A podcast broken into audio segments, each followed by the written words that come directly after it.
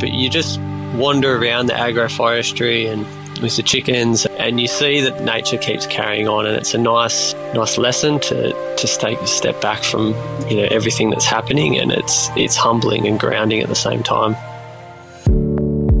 This is the producers. I'm anthony huckstep. Having grown up on a farm tom bjorksten witnessed the challenges of working the land and set his sights on a career in sydney but after studying and landing a government job, he had a yearning to be back on the land. Together with his wife Nicole, they headed to northern New South Wales, where they now run a syntropic agroforestry farm. So, we're farming in the northern rivers of New South Wales. Um, this area is most well known for the town of Byron Bay and its associated counterculture. So, the area used to be the world's largest subtropical rainforest. So that kind of gives you an idea of how fertile it is, and it's a kind of place where uh, you stick something in the ground and it'll grow. So this means we're kind of lucky enough, or depending on which way you look at it, maybe unlucky enough to have a year-round growing season. Um, what I think about this area is it kind of feels like the the future of Western societies in terms of over the last century, we saw the decline of rural areas, uh, everyone moving to the city. But now here we're seeing a huge influx of people from the city and particularly young people, which is leading to a revival of uh, villages and farming and just the community in general.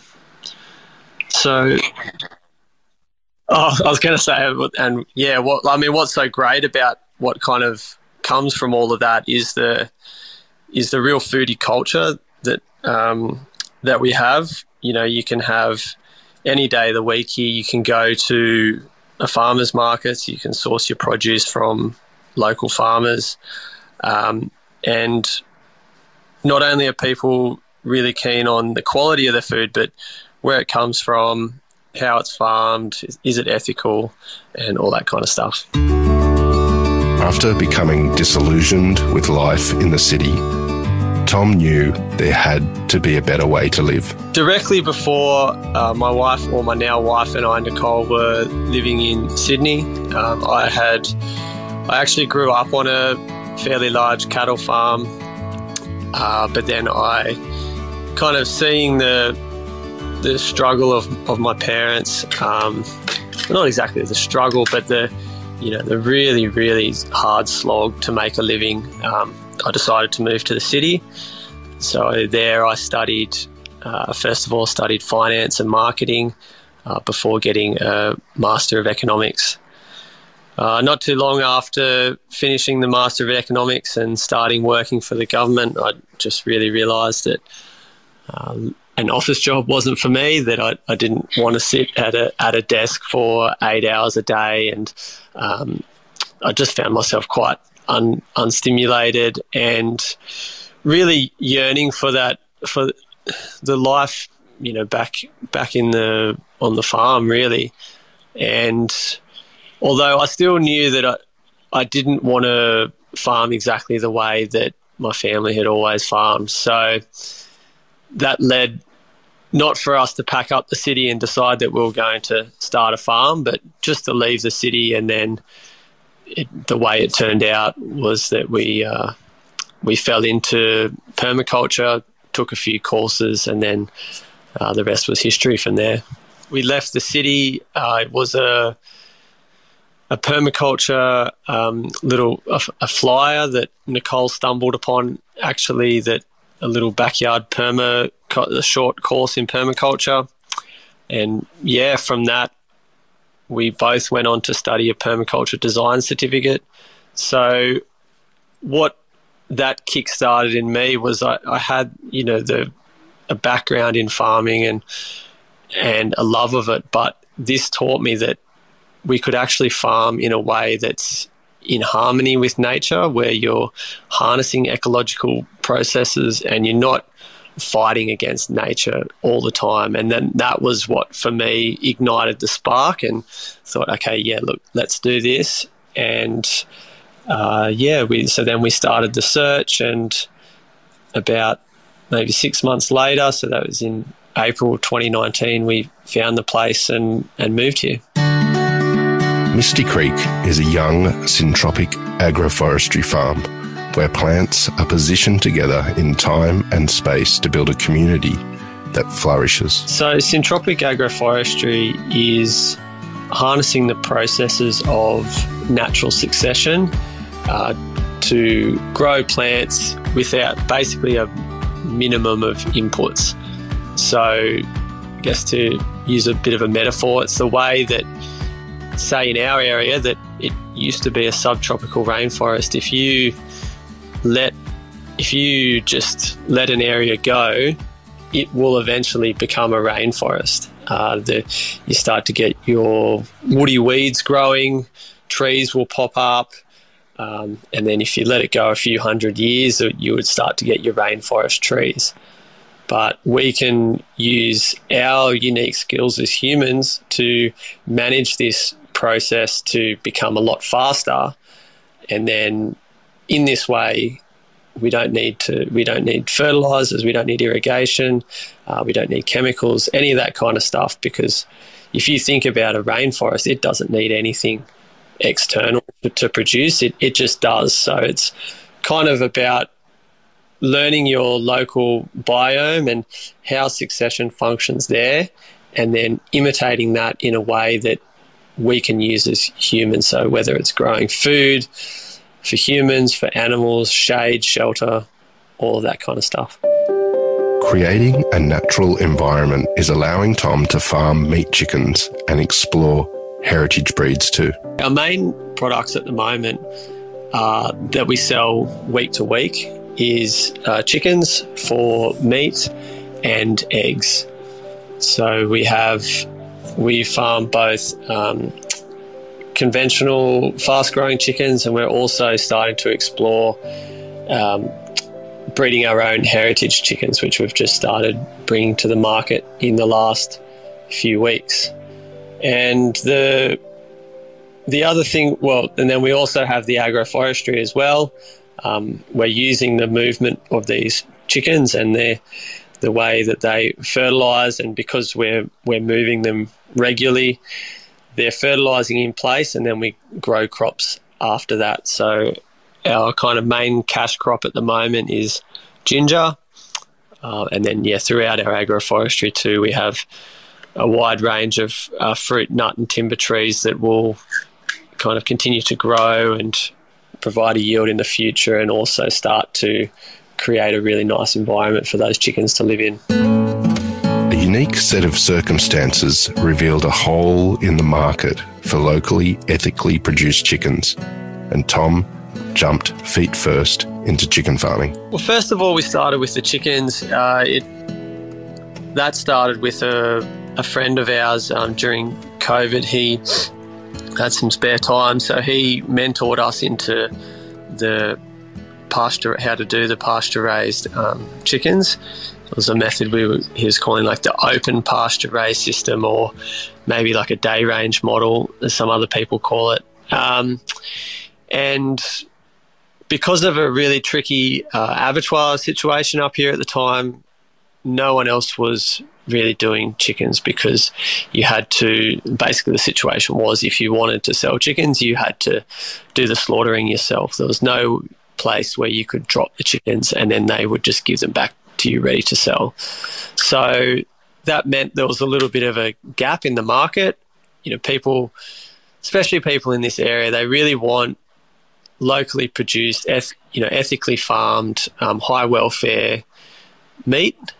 And people love eating chickens, so there was there was a little um, there was an opening there for us, and we we started selling at the Mullumbimby farmers markets, and so now we're we're selling there each week, and at the Bangalow farmers markets as well. In our early days, when before um, we have the nice chicken caravans that we have now that keep them really sheltered from the rain and sun and all of that. Was a unexpected thunderstorm one night that meant we my wife and I sat bolt upright in bed and we are like, oh my god, the chickens! and we we we ran out, and it was the kind of rain where you know you're wearing your full rain gear and you you're wet to the underpants by the time you step out the front door. Um, and then, so we had to individually carry 150 chickens uh, inside their chicken caravan because as they can tend to, once they get a habit of sleeping outside, they kind of tend to keep that habit. So we had to um, move them in one by one. And then on top of that, we had a pipe burst in the shed of, of, one of the drainage pipes on the roof. So, you know, it was just one of those things where it all happened. And then we were up most of the night and went to sleep and we woke up in the morning and it's like, did that even, did that actually happen last night? Having never farmed chickens, Tom soon realised there are many challenges involved. In Australia, it's if you want to grow chickens, uh, it's, it's simply, unfortunately, not possible to to source a day old heritage chicken. Uh, if you were in the United States or Europe, uh, you'd be able to do this. So, what this means that I've kind of been searching high and low, you know, looking at um, poultry Facebook groups and things like this, and managed to find a couple of different um, strains of chickens from backyard breeders across the country, and yeah, started to to breed and hatch our own here on the farm. So that's yeah, it's been a very interesting project. I very typical to my style. I actually knew nothing about breeding chickens and kind of been been learning how I'm going, which is yeah, it's been you know a lot of trial and error, a lot of lot of tears and frustration and sweat and tears. But after we're now, uh, so we first got our birds about this time last year. So they, we breeded them, um, hatching them, and the the real difference is that these birds we uh, process them between about kind of 22 to 30 weeks of age so you know four to six months whereas the typical chicken you eat in a supermarket, uh, especially one that's kind of had growth hormones and antibiotics and stuff, you could be eating that. It could be five weeks old or six or maybe seven. Um, the the conventional chickens that we farm, we grow them a little bit slower for a number of reasons, um, but they're eight or nine weeks. So you're looking at this chicken that takes um, two to three times as long as normal. And what that means is that all that extra time out in the open, foraging, uh, they have it just develops an incredible um, flavor. Like it's just the, the the best way to describe it. It's just it's so uh, chickeny, and yeah, it's full of you know nice fatty acids, um, your amino acids, all that kind of stuff, and it's just a really rich um, eating experience. So yeah, it's it's just it it feels really good. Um, but what we're trying to figure out is the how to actually make a business from it because that that extra growing time obviously means that for us it's going to cost a lot lot lot more to to produce and can we find enough people that are willing to pay an appropriate price to make this worthwhile as a business enterprise the exploration into farming a heritage bred chicken has opened a whole new chicken eating perspective and the potential to farm something quite special. The first time I ate one of these cockerels, um, the I hadn't at that stage hadn't offered them for sale. Like I said before, six months of just you know wondering what was going on and is so, you know, inefficient, all this kind of stuff that made it so challenging. And then I did not know whether what we are going the chicken we are going to end up with the end was, you know, was how's it going to turn out? Was it going to be tasty? Was it going to be tough and inedible? Like, you know, what was going to happen? And I had um, my father-in-law, sister-in-law, so but my wife's family was here, and we roasted this chicken, and it was just the it was just so good. It was the the best chicken I've ever had by by so far, and you know, they were basically telling me to shut up. They're like, Tom, stop going on about this chicken.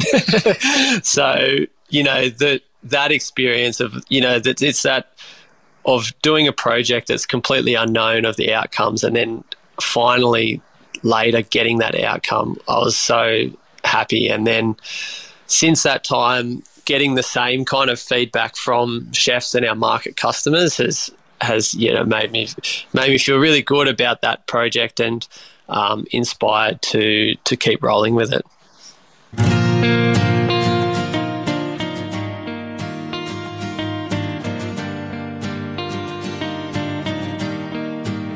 Misty Creek has given Tom a sense of purpose, but also a path to explore new opportunities too. It's given me purpose.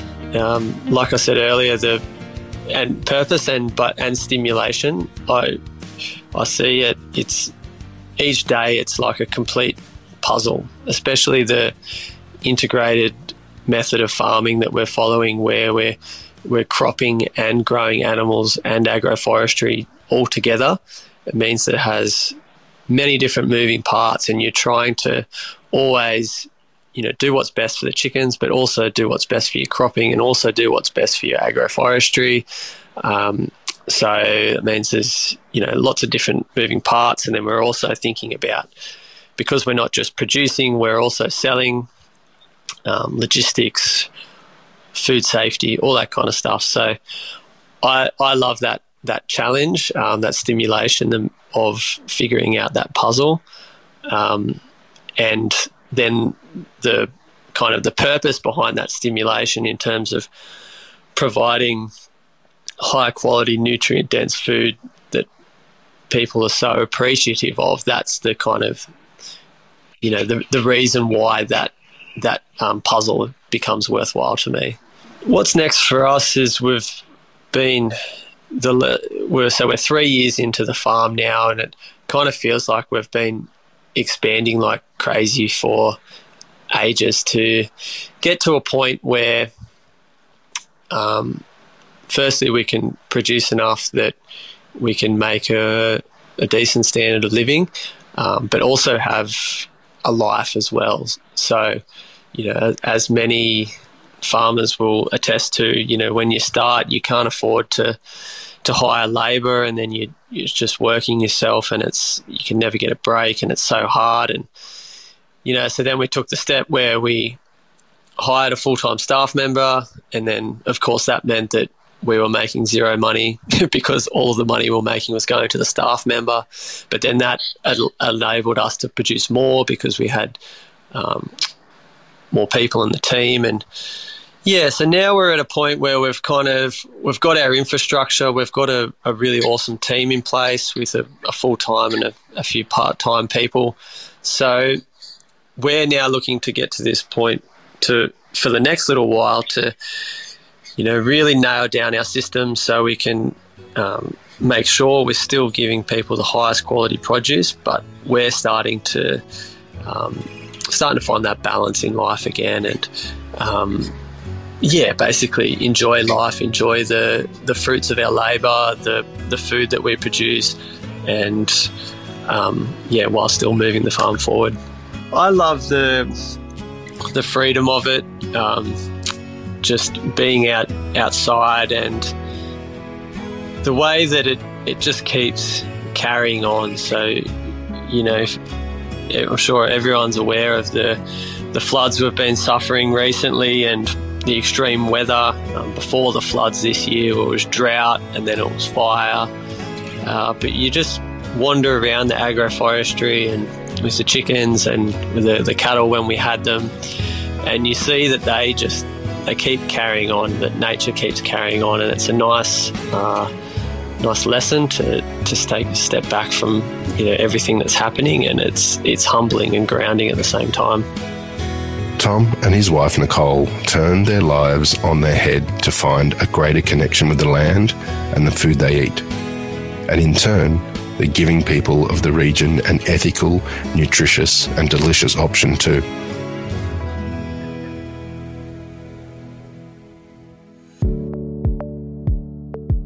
This is The Producers, a Deep in the Weeds production I'm Anthony Huckstep.